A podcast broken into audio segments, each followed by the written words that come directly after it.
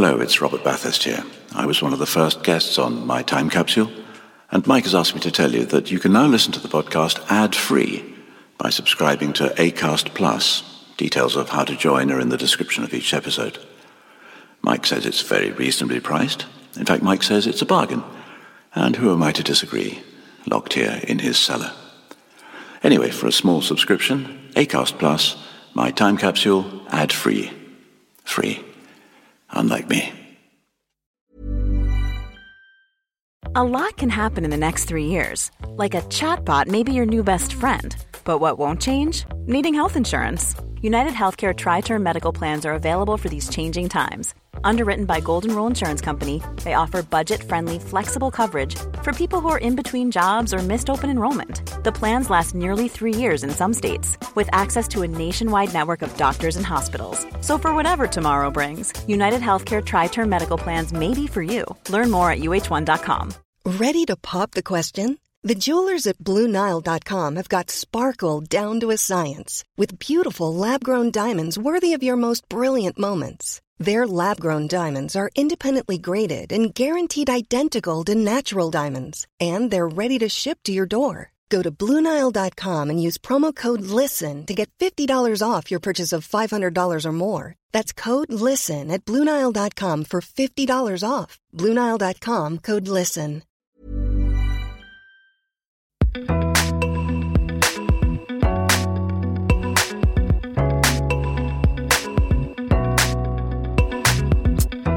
Hello, and welcome to My Time Capsule.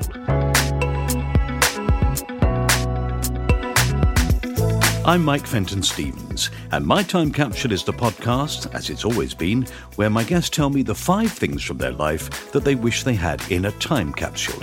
They pick four things that they cherish and one thing that they'd be glad to forget forever. My guest in this episode is the stand up comedian, writer, and actor Dane Baptiste. Dane has had a decade of dominance as a trailblazer, innovator, and incendiary voice in the comedy world. In 2014, he was nominated for Best Newcomer at the Edinburgh Fringe Festival, the first black British comic to ever be nominated, extraordinarily. This led to Dane creating, writing, and starring in Sunny D on BBC Three, the first sitcom written by a black British writer with a black British cast on the BBC in over 20 years, which is not only extraordinary, but shocking. The show was purchased by Lionsgate for an American version under the auspices of scary movie creator Keenen Ivory Wayans. Meanwhile, Dane's live work has gone from strength to strength since his debut show Citizen Dane, with successive live shows Reasonable Doubts and Gold, Oil and Drugs, which not only sold out internationally as far afield as Australia and the UAE, but have also been adapted for shows such as Live at the BBC on Netflix and Live at Soho Theatre on Amazon Prime. His highly successful podcast, Dane Baptiste Questions Everything, has enjoyed guests ranging from Reggie Yates to pop superstar Jamelia and Conservative peer Baroness Warsi to former Labour leader Ed Miliband. Dane has appeared on and hosted Live at the Apollo. He's been a guest on Mock the Week, 8 out of 10 Cats Does Countdown, The Stand Up Sketch Show, Black, British and Funny, Frankie Boyle's New World Order, Roast Battle on Comedy Central, Comedians Giving Lectures and Hypothetical on Dave, Tonight at the London Palladium, Alan Davies's As Yet Untitled, and many more. This year, after the release of his first online special, The Chocolate Chip, Dane will be back on international tour into 2024. So it's lucky that I managed to link up with Dane from the offices of ACAST to talk about the five things he'd want in his time capsule.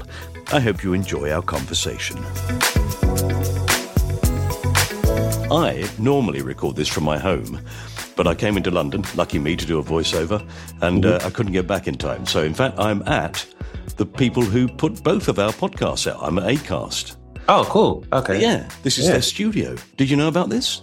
Is it in Shoreditch? Yeah, it is. Where are you? Yes. Yeah. Yeah. Oh, I'm in Brockley. But I'm glad you're in Brockley, really, Dane, because if you were just round the corner, you'd go, oh no, we should have come in and done it. Yeah, of course. Yeah, yeah. But um, it's all good. How are you? All right. Yeah, I'm good. I'm just uh, I am going to Dubai on Thursday for some shows. I'm doing some shows in the Emirates. So doing uh four shows in Dubai or five shows in Dubai and a couple shows in Abu Dhabi. Lovely.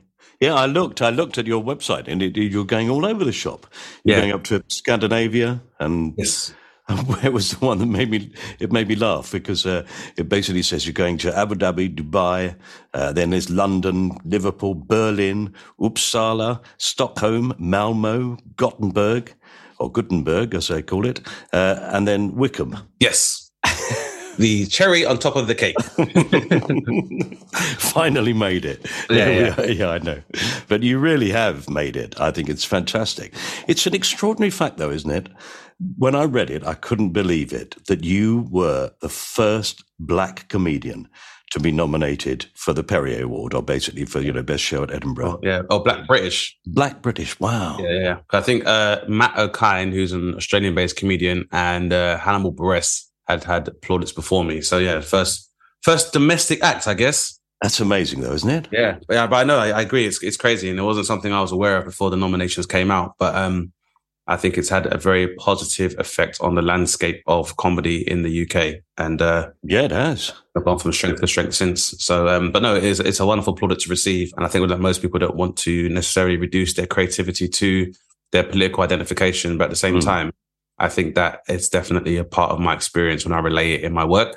Yeah. And so, yeah, it's, it was, is, yeah, massively flattering product to receive. And I think for a lot of my peers who had Mm. felt like because it had taken so long that Edinburgh wasn't somewhere they'd be able to uh, realize their creative potential, it definitely changed. So, so like almost 10 years later, I was in at the Fringe this year and it's, yeah, it's very different there. It, is really different. The change is amazing, actually. And then you get uh, Ahir winning the you know best comedian. And Exactly, yeah, yeah. fact, amazing. Yeah, exactly. Best show. So it's definitely opened up eyes and ears and palates to uh, very different perspectives, which are themselves are also British as well, however nuanced. And I think, uh, yeah, hopefully long may it continue. Yeah, absolutely. Well, about bloody time. That's what I'd say. Crazy. Anyway, we're going to talk about, I think, happy things. Yes. We're going to talk about things that you love. Yeah, exactly. So, what have you come up with for me? Well, I hope that I've done it properly, but I think there were some things I thought about choosing, which I thought might be kind of making it a bit too easy. So at first I was going to be like, if I go with like an iPod, but Yeah. then I thought that might be a bit too easy to just have a catalog of music on there or podcast makes it quite easy and it should be a bit more nuanced. But um, so I've tried to narrow it down a bit. So the first thing is a book within a book. So when I was at school doing my GCSEs, I Mhm. read 1984. hmm And I think when you're in school and you are mandated to read something, it can be hard to take it in. Yeah. Uh, you think like you're being pushed to do so. But um, I think I had one coach trip where I went to Yorkshire to see some family members and was like, let me just knock out this book and make the journey much quicker. And yeah, was completely enthralled by it. But especially, I said it's the book within the book, which is the uh, theories on oligarchical collectivism, where one of the characters or lesser protagonist, uh, Goldstein, gives the book to Winston, who is the uh, lead protagonist in 1984. hmm And I just think it's an important book because even though it does seem quite bleak, I think it gives a blueprint for the machinations of human society and Yeah. how things function and how many social patterns have repeated throughout history. And um, I just think it's essential reading. I think it's definitely helped me to process and rationalize social and political issues, uh, which has informed my work as a comedian and an ob- uh, observational comic. hmm And um, I think it's essential reading. I think that it's uh, definitely gives you an idea of how things work because I guess I was trying to picture who would be discovering a time capsule and at what particular stage in human civilization or whatever species follows us right, Um, yeah. could look at it and um, have an idea of maybe why we prospered or we uh, failed as a people. So Mm. Do you think they'd, if it is way in the future and this is some new civilization, do you think they'd take 1984 as an example of, well, that's how it actually was? Or do you think they'll take it as the warning that it is? I think it could be both. Mm. I think that uh, that's the thing with history is that it's the interpretation is probably left open to whatever the ruling institution is, uh, because they might look at it and be like, "Oh, this works. This is how you can control people." so we're hoping that we- they don't use that as a uh, resource for further uh, repression of people's freedoms. Mm. At the same time, I guess it's it's really more of a manual, and people can determine. Because I guess if, if we are a past civilization and they do read it, then they'll be like, well, maybe this is why it happened because some people were trying to stop other people from being people. Yeah. And so it's important for us to let everybody live so they can see it as a very cautionary tale. Yeah, absolutely. I just think it's uh, definitely something if people don't read 1984, I think they should definitely read theories on oligarchical collectivism because uh, I think that everyone understands the kind of themes of 1984. Mm. And yet there are so many parallels between contemporary life and what George Orwell was talking about in 1984 that Yeah. people seem to be very uh, ignorant of, particularly people who are the most vocal about living under a uh, big brother state or a state of constant surveillance, which I find very strange. Like people literally have enormous video screens in the form of HD TVs. hmm And also, I mean, if you take the United States as an example, you have political entities who are working to erase and rewrite history and encouraging people to use Newspeak. And their fan base will be like, this government's making things like 1984. It's like, well, no, the people that you are aligned with are doing that right now, and you don't really see it. Yeah. And so, you know, me in particular, I'm very sensitive about like what seems to be like perpetual warfare that seems to be happening as well, and who kind of profits from that. hmm I think the way that we are watching people acquiesce to a lower standard of living than their predecessors and almost being none for that change. Like, you know, when you look at like a housing crisis and Yeah. the uh, healthcare crisis, both here and abroad, And then language that is used. and even languages, well, yeah, used, but yeah, definitely. how powerful language is. That's one of the things in the book is how you persuade people of something by using certain words. Yeah.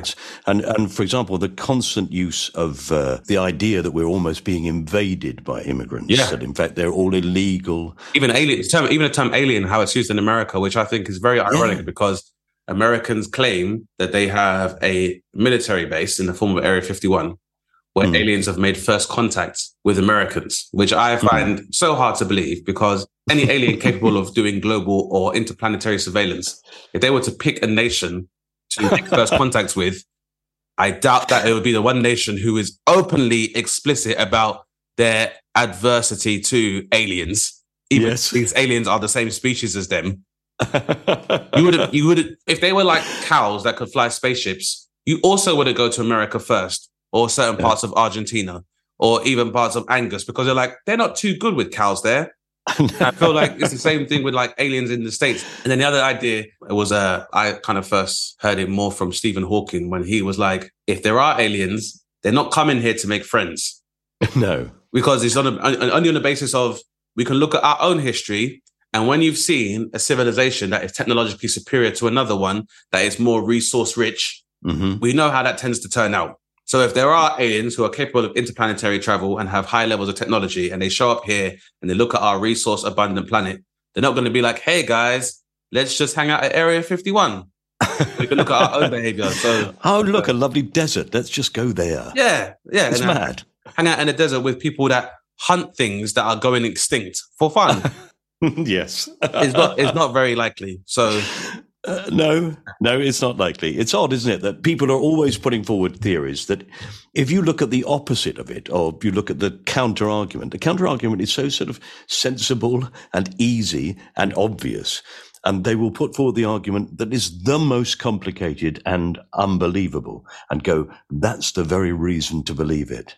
yes, and it's, it's I think it's also I think people inflate these things to these hyperbolic proportions because the higher the magnitude of what you might be facing or a potential threat, the less Hmm. likely you have to kind of work to overcome it. Yeah. So in the same way, there are people who are like, you know what I mean? I might not drive a four by four, but if I don't drive one, it's still going to be polluting the planet. So what's the point?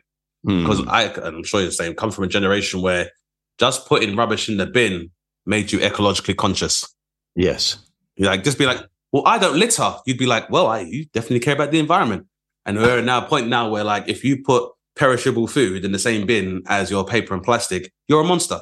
Yes. So I think, yeah, I think sometimes people create these uh, insurmountable odds because it kind of uh, can alleviate you of accountability, which is why, again, I think the book is important because um, it's just like we are people and we have a lot more power than we give ourselves credit for and Mm. able to all collectively achieve through our unity is uh, always going to be the greater sum of any imperial institution, any uh, plutocratic one, any any any institution of dominance. It's only our own Yeah, yeah. fear and willingness to acquiesce under that that stops us from being able to be who we can possibly be. Yeah.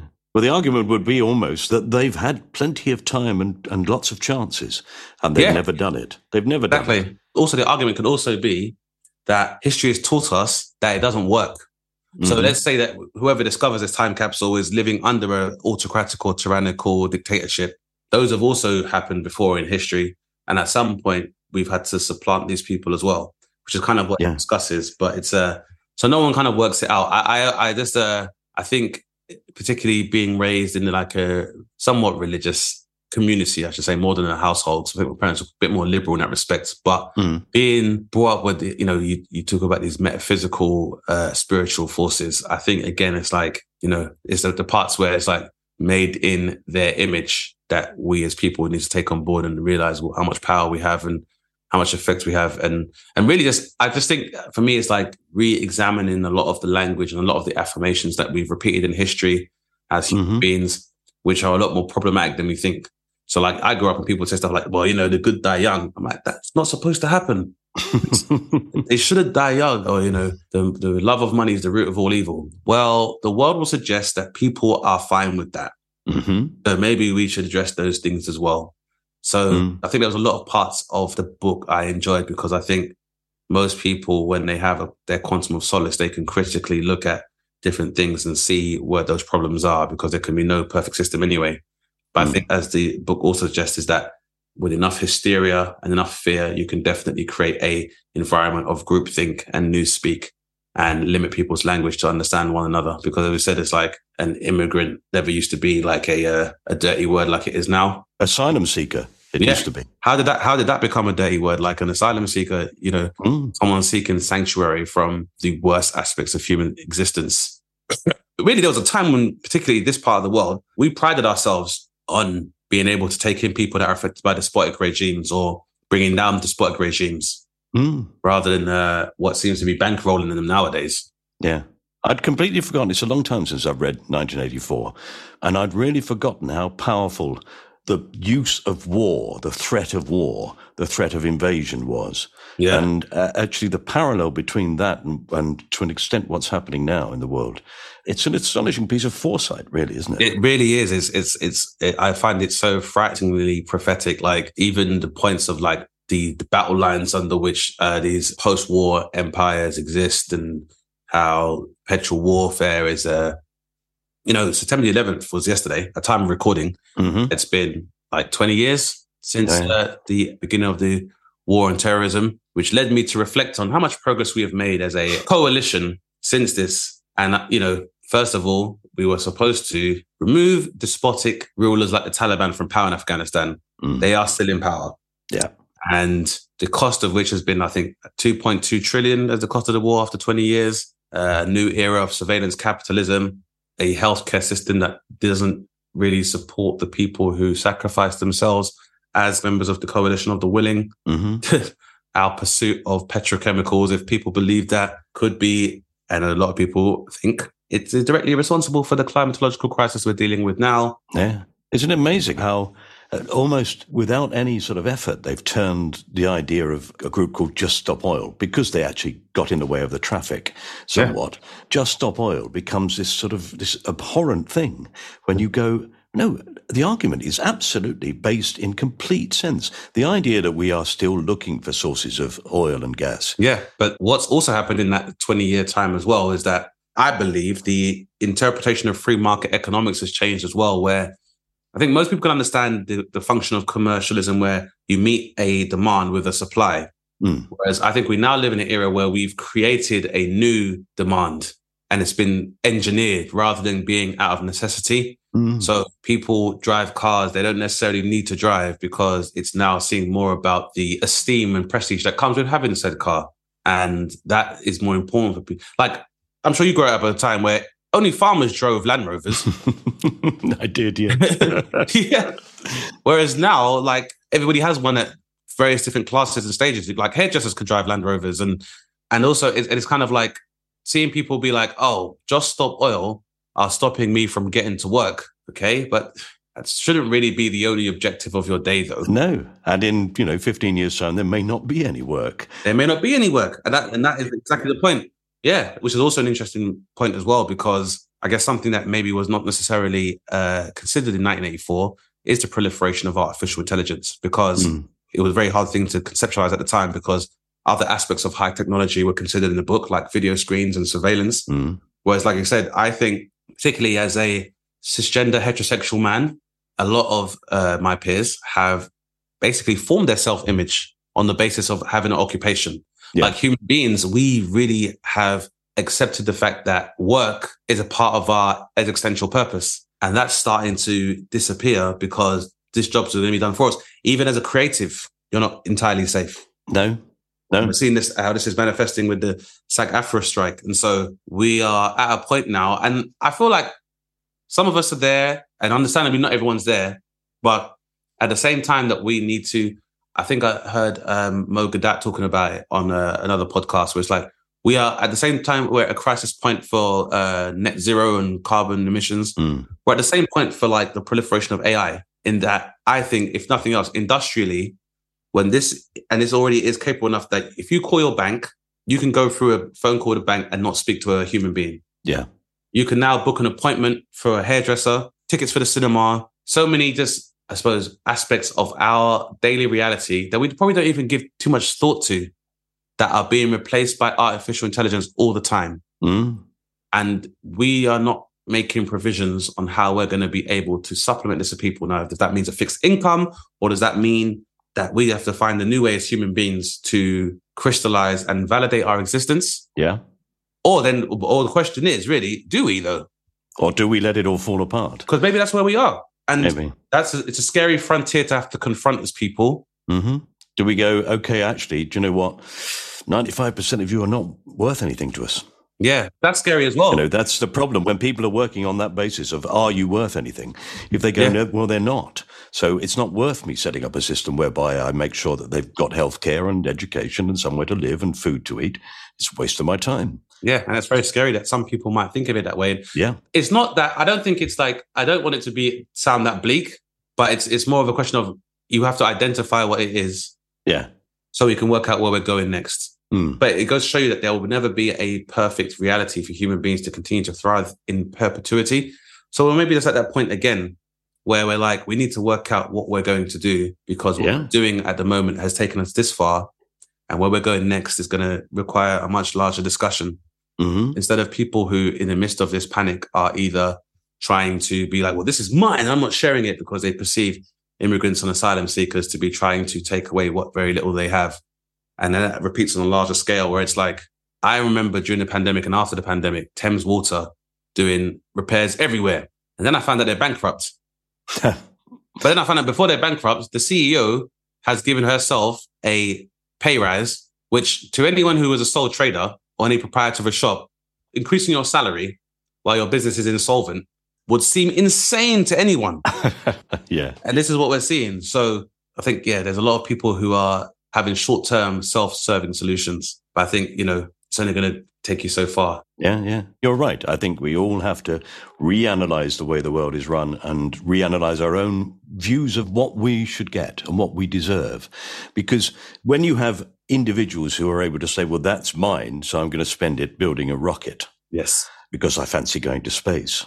You sort of go, well, actually, do you know what? You shouldn't have that much. No, you shouldn't have that much. And the people around you that facilitate these flights of fancy and these delusions should also be like, if they're going to do this, they'll probably leave you too. Yeah. I think a lot of people now feel like billionaires are deities in a way because they have found a way to navigate and have the best experience on earth. But I think what is common amongst all of these people is none of them have found a way to replace the stuff they're using. Hmm. So they can't be that smart because whatever they're using is going to run out and they have no idea of how to replace it. And so, so unless they No. have a way of allowing us to live in a better way or in a more harmonious way, they are no smarter than the rest of us. Yeah. Well, I think you're right, Dane, that one or two of them need to read 1984. Oh, definitely. Yeah, and a book within a book. So, Yeah. uh, yeah, I'm going to put that in as your first thing into the time capsule. Absolutely a brilliant thing to put in, I think. Excellent. Thank you. Okay, let's move on to number two. What's the next thing you've chosen? The next thing I have chosen is it's a poem uh, by Muhammad Ali. Oh. I think it's supposed to be the shortest poem of all time. I think I saw it in a documentary, but basically the poem goes, me, we.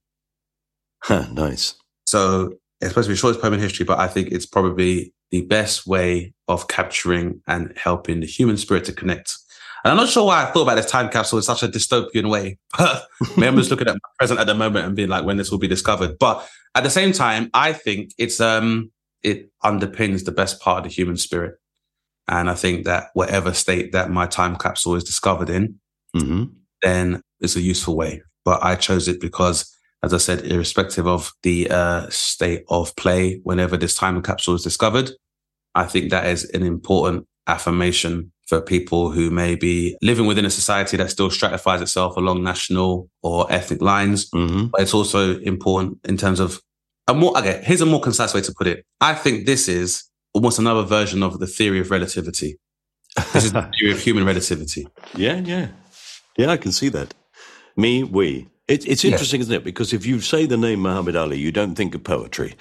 Uh, or you think of uh, floats like a butterfly, sings like a bee. Exactly, yeah. But in fact, that is such a brilliant poem, isn't it? Yeah. To encapsulate such a deep idea and to such an important idea in those two words, it's astonishing.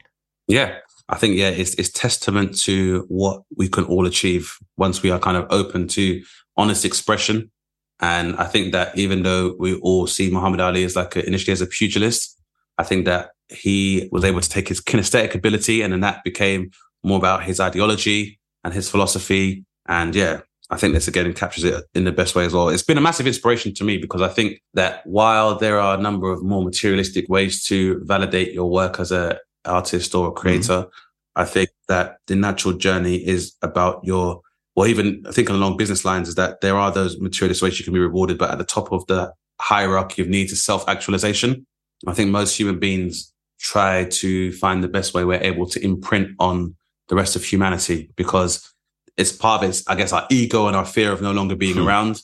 And also, I guess that yearning to be part of something greater than our physical selves. And I think that can be seen from a number of different schools, whether it's like people who want statues of themselves or, mm. or having children. So everyone has their different method by which we all are seeking a way of transcending our physical limitations. And mm. um, I guess that's why, and you know, as an artist, it's very important. You want to have something that will maybe outlive you. I think is the endeavor for a lot of artists is to have something that will people think of me when I'm no longer around. So the poem speaks to me because I think that's been one of the better rewards of being a creative is that it's definitely exposed me to other people and other groups and their lives and their journeys and the nuance of their human mm. experience mm. in ways that would have never happened had I lived my life in, you know, growing up in Southeast London, occasionally traveling you know, I've been as far afield as like Estonia and Latvia and Thailand and places that I may not have visited in the fashion that I have done had I not been doing comedy. Mm. I'd like to think of myself as a relatively liberal and inclusive person, but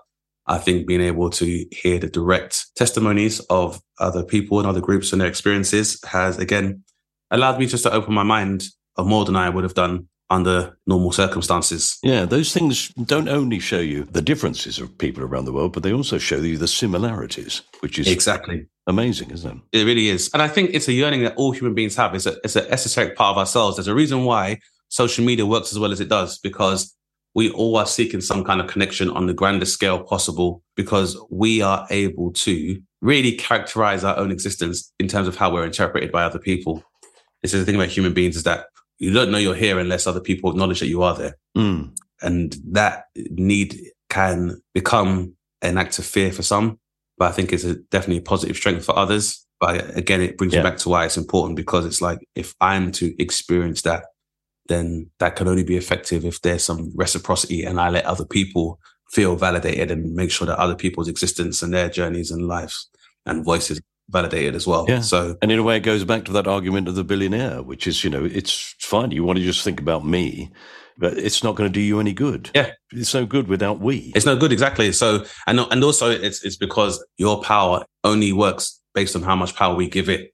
Because again, history has taught us many times that if people decide they have enough, you're not going to be able to pay them off. And so, I think no. yeah, these first two choices for the time capsule for me are because whoever discovers this, I want to either get context of who I am ends with me and we, or um, yeah, help them to have a context of themselves because I think people are always trying to seek these truths about themselves and their own existence.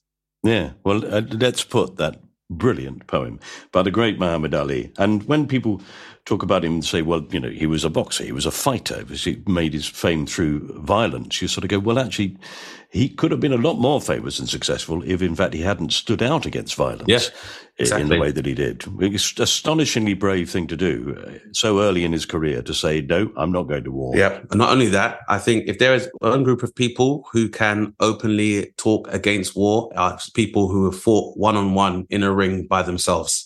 Mm-hmm. And I think if more people who declared war will fail to do the same, there'd be less wars. Very good. Yeah. If we were like, okay, you first. you get in there and do yeah. the fighting. Exactly. And then I might well follow you. Yeah. yeah. Very good. And that's the difference between a leader and a, a manager. Leaders tend to lead by example. Very good. Excellent. Okay. Right. So that's two things we put in there. What's number three? Right at break time to raise some funds for this podcast. So stay with us and we'll be back very soon. Thanks. Life is full of what ifs. Some awesome, like what if AI could fold your laundry? And some, well, less awesome, like what if you have unexpected medical costs? United Healthcare can help get you covered with Health Protector Guard fixed indemnity insurance plans they supplement your primary plan to help you manage out of pocket costs. No deductibles, no enrollment periods, and especially no more what ifs. Visit uhone.com to find the Health Protector Guard plan for you. When you're ready to pop the question, the last thing you want to do is second guess the ring. At Bluenile.com, you can design a one of a kind ring with the ease and convenience of shopping online. Choose your diamond and setting. When you find the one, you'll get it delivered right to your door. Go to Bluenile.com and use promo code LISTEN to get $50 off your purchase of $500 or more. That's code LISTEN at Bluenile.com for $50 off your purchase. Bluenile.com code LISTEN. I'm Sandra, and I'm just the professional your small business was looking for. But you didn't hire me because you didn't use LinkedIn jobs. LinkedIn has professionals you can't find anywhere else, including those who aren't actively looking for a new job but might be open to the perfect role, like me. In a given month, over 70% of LinkedIn users don't visit other leading job sites. So if you're not looking on LinkedIn, you'll miss out on great candidates like Sandra. Start hiring professionals like a professional. Post your free job on linkedin.com/people today. Welcome back and thanks for waiting. The wait is over though, as we are ready to hear the other things from his life that Dane Baptiste would like to have in his time capsule.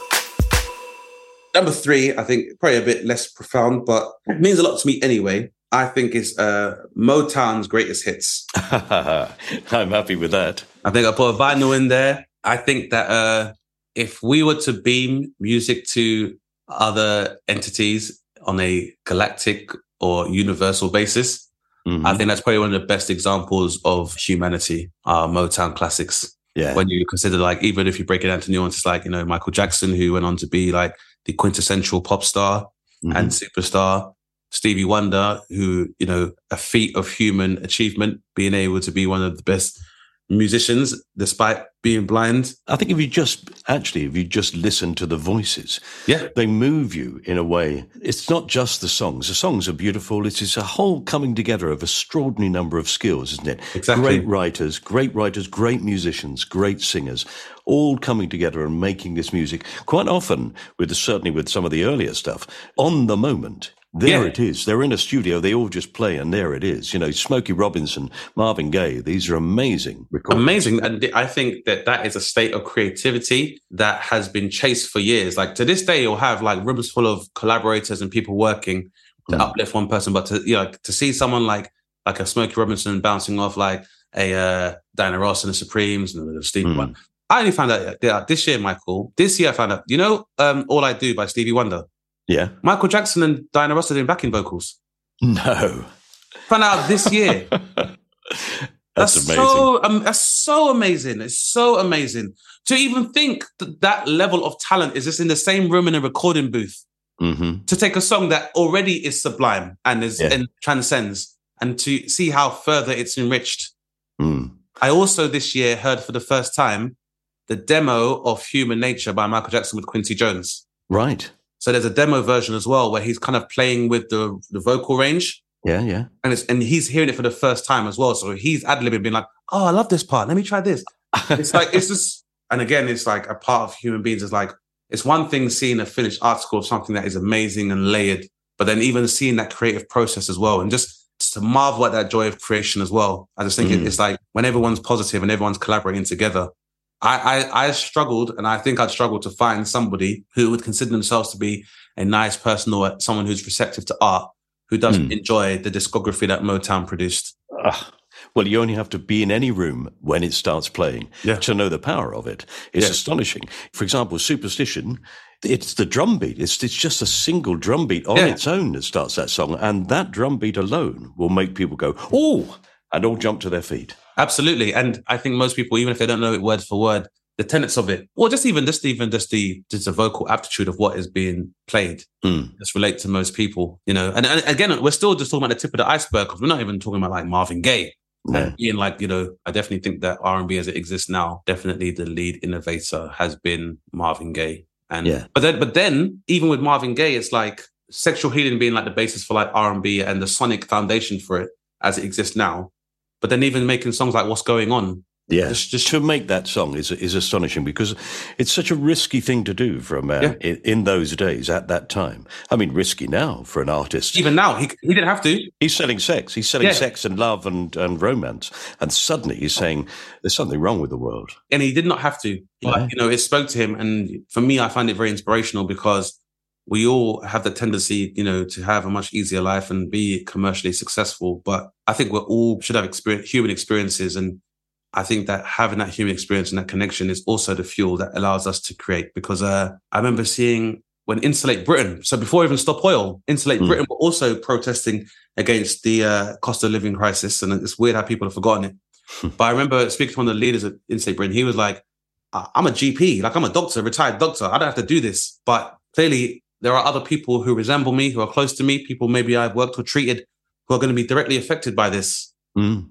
And, you know, I guess for me, it's like I tried my best to, because I, I don't want to ever act like I'm the, you know, I'm not Lenin reincarnated. No, but you have had the courage exactly at a time when, in fact, you could have just been telling funny jokes.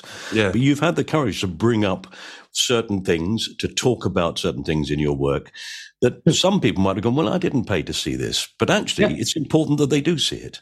They do see it, and, and sometimes it makes them uncomfortable. And mm. you know, hmm. I I do so because I'm aware that there have been people like Motown is a perfect example of people who would arguably dealing with much more adversity than I was, and yet somehow were able to take that inspiration and provide.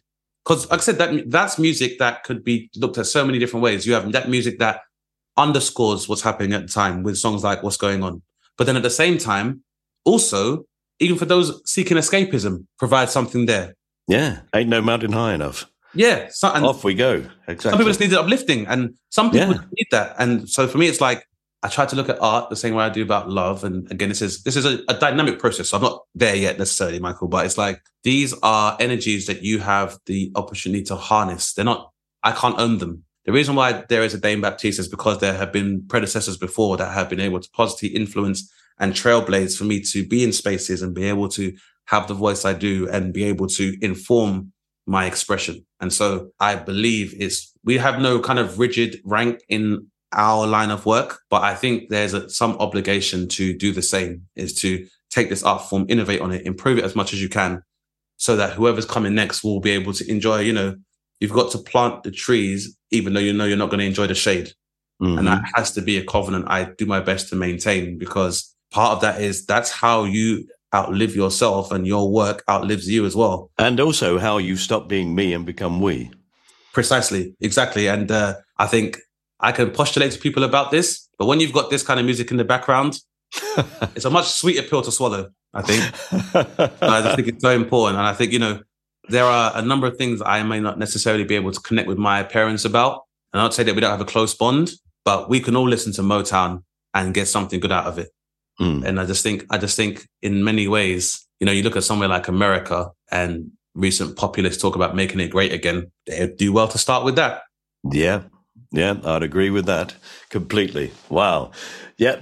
The best of Motown goes in there. Yeah. Well, I'm going to put it all in. I'm going to put all yeah, of exactly. The whole thing. Free.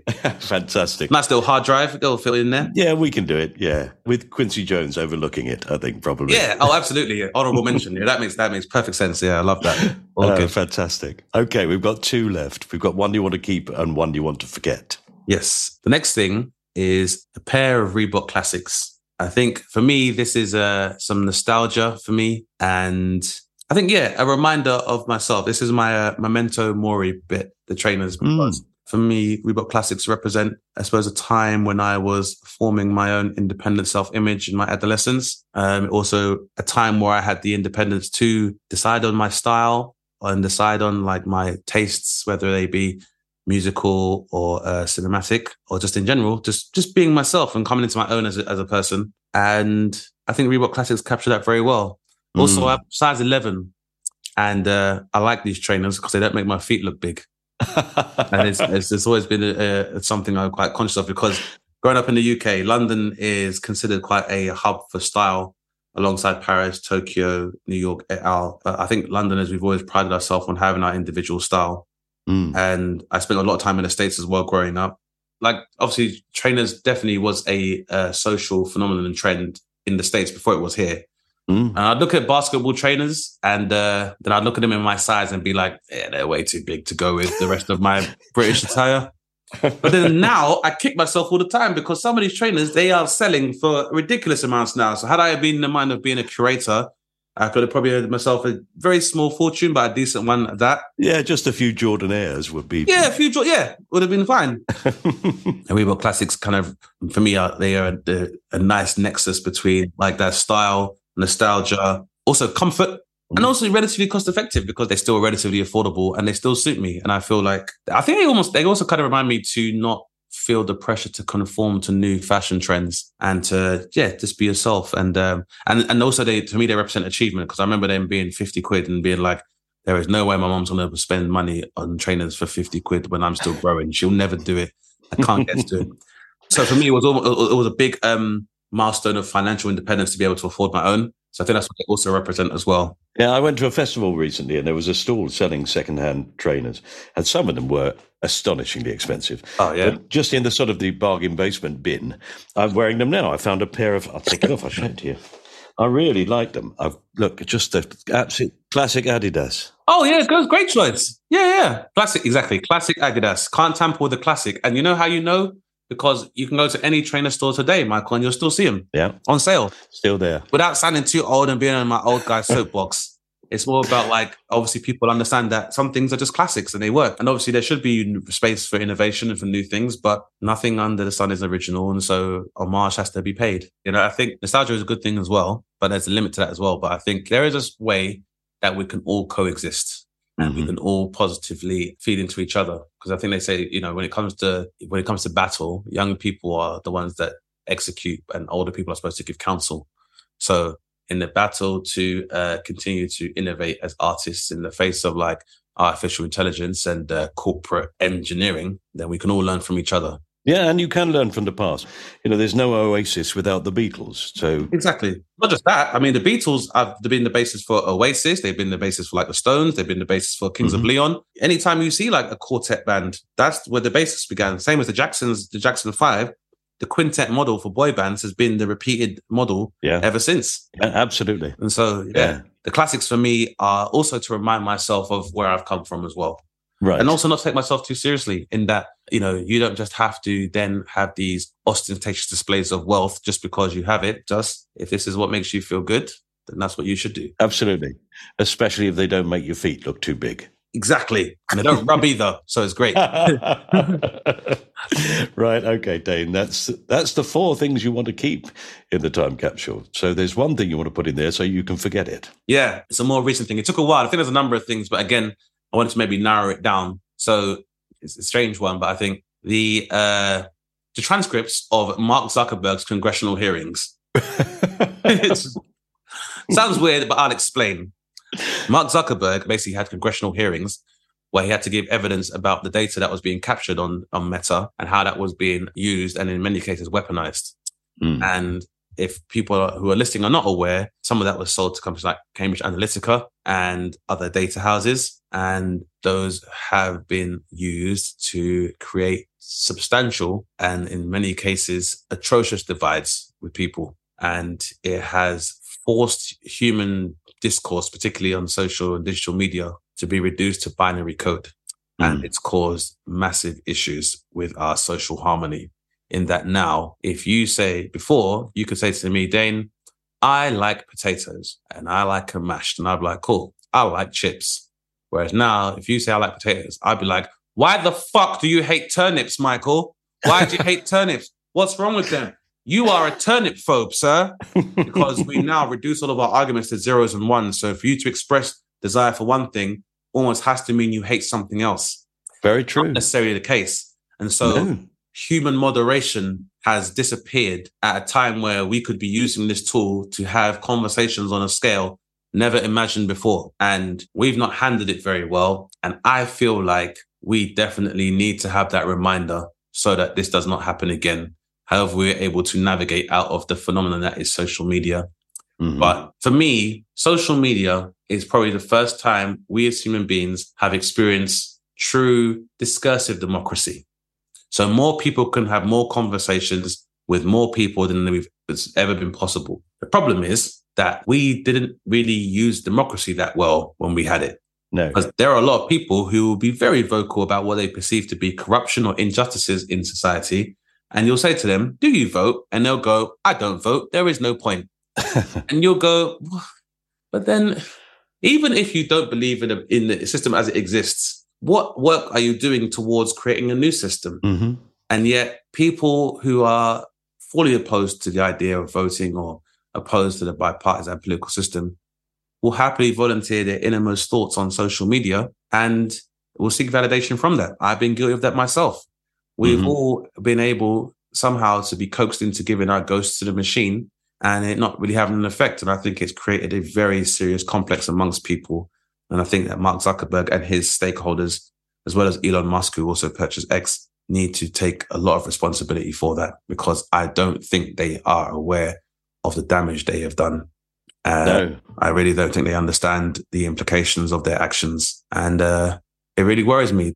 I used to, when I was a kid, and used to read about like medieval times, and they would speak about like some of the cruel and unusual punishment they would have for like heretics and blasphemers and like being hung, drawn, and quartered. I remember that being uh, the end of like Braveheart. And I remember thinking to myself, who the hell is going to leave their house to watch someone be hung, drawn, and quartered? And now know.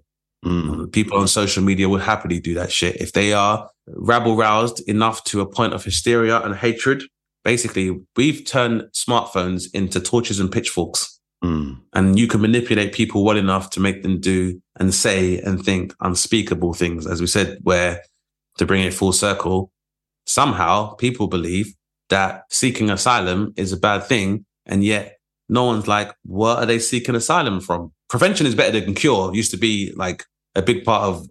I did biology at school, and that's how the whole idea of immunization and immunology works. Mm. Prevention is better than cure, and yet now it's just I'll just obliterate and get rid of it. And we're tired of hearing from experts. That is an insane statement for somebody to be able to make and get away with. Yeah.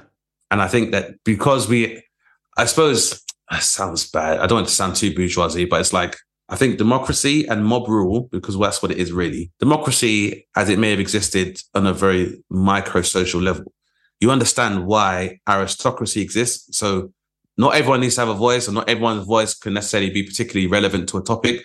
So we create a system where we have representatives that kind of cover the most of what people think. Mm. But now, because everybody can have a voice, there are people who have not learned the etiquette of empathy and humility to concede when their viewpoint is not being accepted or not being validated or being disproved, disproved. or being disproved yeah even being disproved and so we're at a time now where you know truth has become such a subjective thing even facts have become so subjective that even if you can prove something now hmm. what difference does it even make because people yeah. can just say they're entitled to their opinion and remain rigid in whatever they believe and it's a it's a very worrying time to be in because at least if someone had opposing views, it was open in discussion for you to be able to prove these points.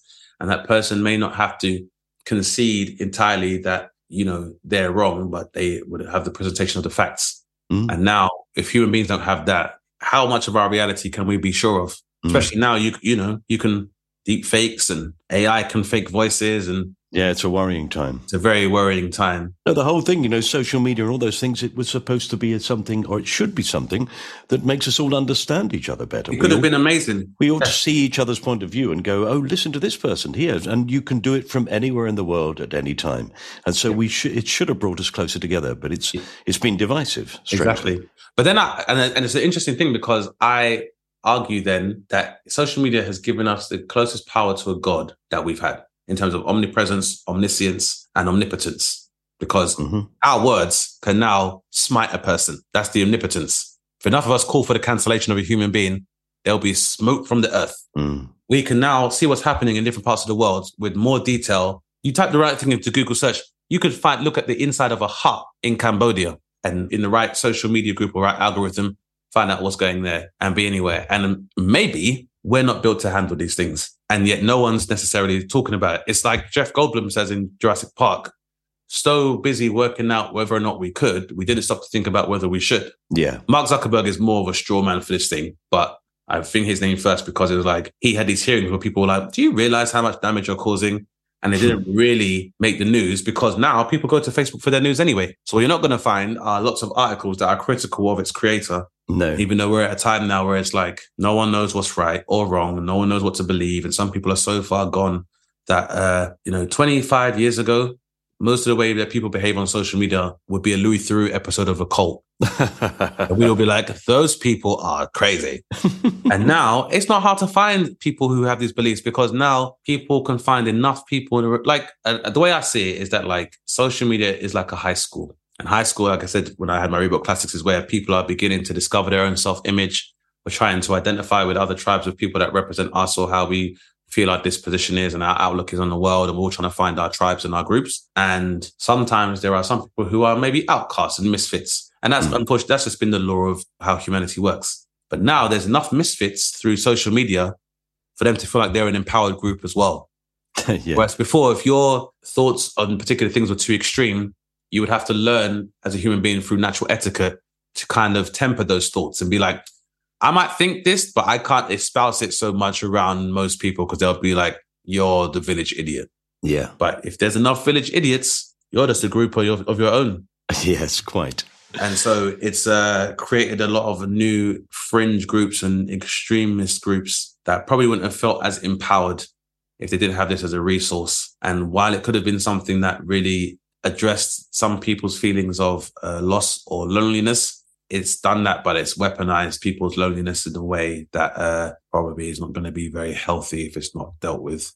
No. So I want that aspect of it gone. I think that uh, we need to create some kind of aristocracy. And I just think the, the same human etiquette and standards of decency that we've taken thousands upon thousands of years to work on in real life we need to start doing in social media because especially because we now have a whole new species that is watching us. And if we say that we're made in God's image, you might argue that God has flaws in their self. And if we're doing the same with artificial intelligence, well, in the same way that like we got to a point where we kind of disregard God's relevance, artificial intelligence might get to the point where it's like, doesn't necessarily get rid of us, but it's like, we don't need to listen to these guys anymore. No, they don't make any sense. Yeah, they, they, don't make it like they say they're doing this and they're doing this, so it's quite paradoxical. So we just because I think I think again, as someone said that in maybe twenty years' time, the comparative intellect that we perceive we have compared to ants, mm-hmm. how AI will see us. the yeah. point where they may they may evolve beyond using the same language as us. They may look at us and be like, well, these guys can only thrive on one planet in one solar system, in one Milky Way galaxy. Whereas they may develop a way to transcend this and leave us behind. And, you know, mm-hmm. we talk a lot about intergalactic travel and being in other places. And it might be that we just never thought about the fact that you don't have to physically be there. And mm. this might be something that AI works out before us and just leaves us to it. Yeah, quite. Of course, because in a way they are energy. aren't they? And if, if, if in fact you say something's 120 light years away, which I think they've just discovered a planet that they think might be habitable, and they say it's 120 light years away, you say, good, so only 120 years away if I can travel at the speed of light. Exactly. Which, of course, energy can. Energy can. And the thing is, it's not that we don't understand energy. We understand, like, on a fundamental understanding of physics, we know how energy works. But then the question is, how are we going to be able to maybe utilize this knowledge if we are saying we're tired of experts and we're continuing to keep ourselves anchored in more archaic belief? Because Mm. we might not want to do it because we're afraid they won't stop No, and we won't be like the top dogs anymore. no. So Yeah, let's let's Yeah, put it in there. in there. Very good. And I will follow your guidance of etiquette and politeness and say it's an absolute joy to meet you. It's been lovely to talk to you. likewise, thank you for having me. You too. And I'm really grateful for you doing this for me. Thank you. No, my absolute pleasure. Thank you for having me. You have been listening to My Time Capsule with me, Mike Fenton Stevens, and my guest, Dane Baptiste. I hope you enjoyed listening to Dane. It's interesting, isn't it, how many comedians, when they talk about things that they really care about in life, become quite serious about it. It's been one of the revelations for me doing this podcast. It's not always the case, but it often is. If you enjoy hearing this other side to people, then please subscribe to this podcast. And rating and reviewing us is always appreciated and really helps, I promise. I'm on social media if you want to chat, as is my time capsule, so do search us out and follow us. We always try to answer any questions, and suggestions about future guests are most useful and welcome. The theme tune by Pastor P's Music is available on Spotify for free in its entirety. And don't forget that the generous listeners who subscribe to ACAST Plus get this podcast ad free and receive a weekly bonus podcast, My Time Capsule The Debrief. This was a cast off production, produced by John Fenton Stevens. Right, now, I'm a bit loath to do a joke when one of our guests is one of the top stand ups in the country, so I thought I'd stick to the day job and do a bit of drama for you. Well, I thought I would, but I, I just couldn't find the right thing to do. In the end, I asked John, but, well, he was no use. Got quite upset and pleaded with him. John, can't you see this is the last act of a desperate man? He said it sounds more like the first act of Henry V. I thought that'll do. So, once more, run to the breach, dear. Now, I won't put you through that. Bye.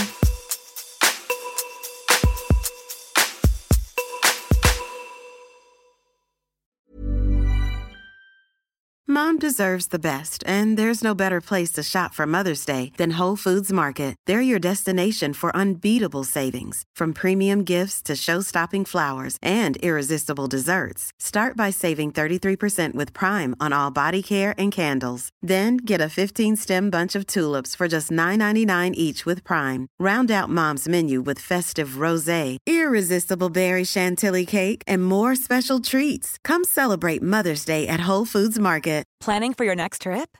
Elevate your travel style with Quince. Quince has all the jet setting essentials you'll want for your next getaway, like European linen, premium luggage options, buttery soft Italian leather bags, and so much more. And is all priced at 50 to 80% less than similar brands.